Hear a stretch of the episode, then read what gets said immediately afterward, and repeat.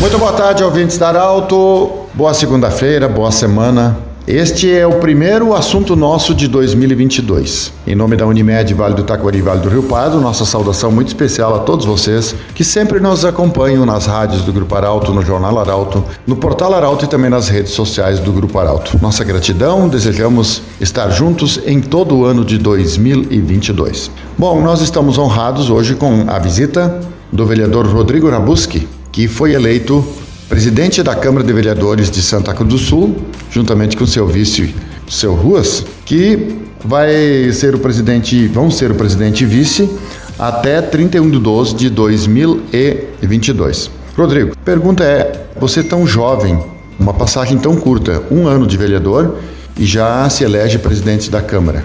A que você atribui tudo isso? Boa tarde, bem-vindo. Boa tarde, Pedro. Sempre uma alegria poder falar contigo e com toda a comunidade santa cruzense, ouvintes, né, da Arauto. É, eu que sou natural do interior, né, vim lá de Pinheiral e tive esse contato, né, muito comunitário e eu atribuo esse avanço né, na presidência, principalmente ao trabalho voluntário junto à minha comunidade, onde é que eu nasci. Né? Eu sou atualmente ainda presidente do Conselho de Desenvolvimento de Pinheiral, eh, também faço parte da comunidade católica, da Associação Esportiva e Recreativa Pinheiral. E com, com esse envolvimento comunitário, fui acabando né, expandindo isso para outras comunidades do interior, também linha Santa Cruz, linha João Alves e uh, fez com que eu tivesse esse sucesso nesse primeiro pleito e ser vereador de primeiro mandato.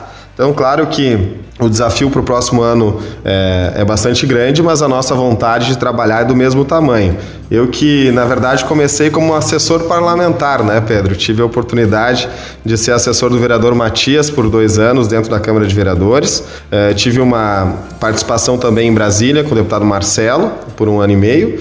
E agora, né, primeiro pleito que eu participei, e esse ano participei também da eleição da Câmara de Vereadores, e agora a gente tem um desafio de é, implementar algumas ideias dentro do legislativo. Então, muito honrado em poder falar um pouquinho dessa trajetória. Presidente, Três, três fatores. Pinheiral sempre teve a tradição de eleger um candidato a vereador. Histórico isso. Ah, segundo ponto, você tem uma referência, deputado Marcelo Moraes, Matias Bertrand, que também já foi vereador, candidato a prefeito. E esse seu envolvimento com a juventude, no futebol, nas igrejas, enfim, onde você sempre é envolvido não só em Pinheiral, mas em toda a comunidade. São três fatores que contribuíram, não sei se você concorda com isso, contribuíram para a sua chegada a essa liderança. Sem dúvida nenhuma, né? Nós não chegamos a lugar nenhum sozinhos.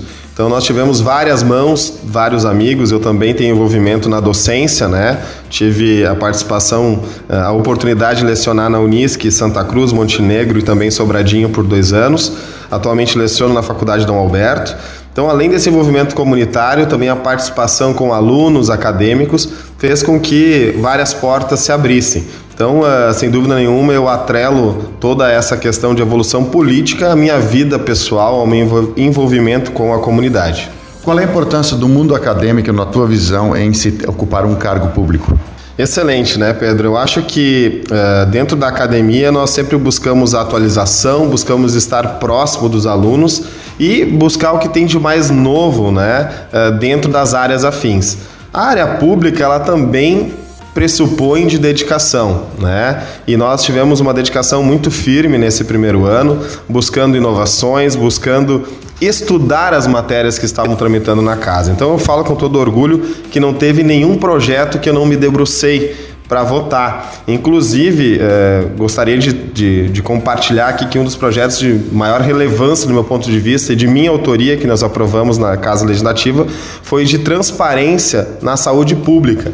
Então, a partir desse ano, todos os uh, cidadãos conseguem consultar na lista de espera de cirurgia, consulta ou exame através da promulgação dessa lei que foi sancionada, mas que foi de nossa autoria e aprovado na Casa Legislativa. Então, acho que o conhecimento acadêmico, essa dedicação também com a docência, me deu subsídios para aplicar e fazer bons projetos de lei que aplicassem também lá na ponta o cidadão melhores condições né, de consultar essa questão de saúde pública, que no meu ponto de vista é muito importante. O que podemos esperar é, para 2022, você na presidência da Câmara de Vereadores de Santa Cruz?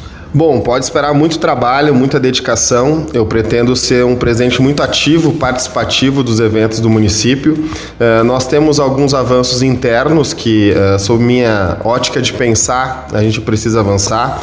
Temos um primeiro debate sobre o regimento interno. Quero criar um grupo de trabalho das bancadas para a gente rediscutir o nosso regimento interno. Ele já não é mais um mocinho, ele já é um adulto e ele precisa de algumas atualizações para que a gente otimize as nossas reuniões na Câmara de Vereadores. Eu acho que alguns aspectos de digitalização também do processo legislativo pode avançar. E um outro tema muito uh, em alta que vai estar na nossa presidência, Pedro, é a questão de fazer o parlamento jovem.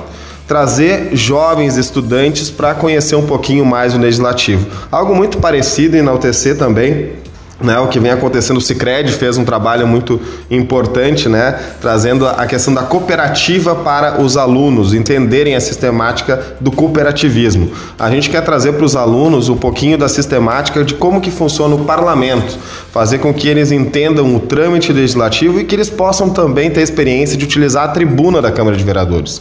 Então, o Parlamento Jovem é uma iniciativa que eu pretendo aplicar e colocar em prática já no início do ano que vem, para de, eh, trazer dentro das escolas essa possibilidade e fazer a nossa Câmara, a Casa do Povo, né, ser ainda mais utilizada e eu acho que o jovem é aquele futuro, né, é aquele que nos inspira uh, toda a nossa dedicação para que amanhã nós tenhamos aí cidadãos de bem nos representando na Câmara de Vereadores. Conversamos com o senhor Rodrigo Rabuski, presidente da Câmara de Vereadores de Santa Cruz do Sul, que falou para os ouvintes da Arauto nós lembramos que esse programa estará em formato podcast em instantes na Arauto 957, também no nosso Instagram, do jeito que você sempre quis. Um grande abraço e até amanhã. De interesse da comunidade.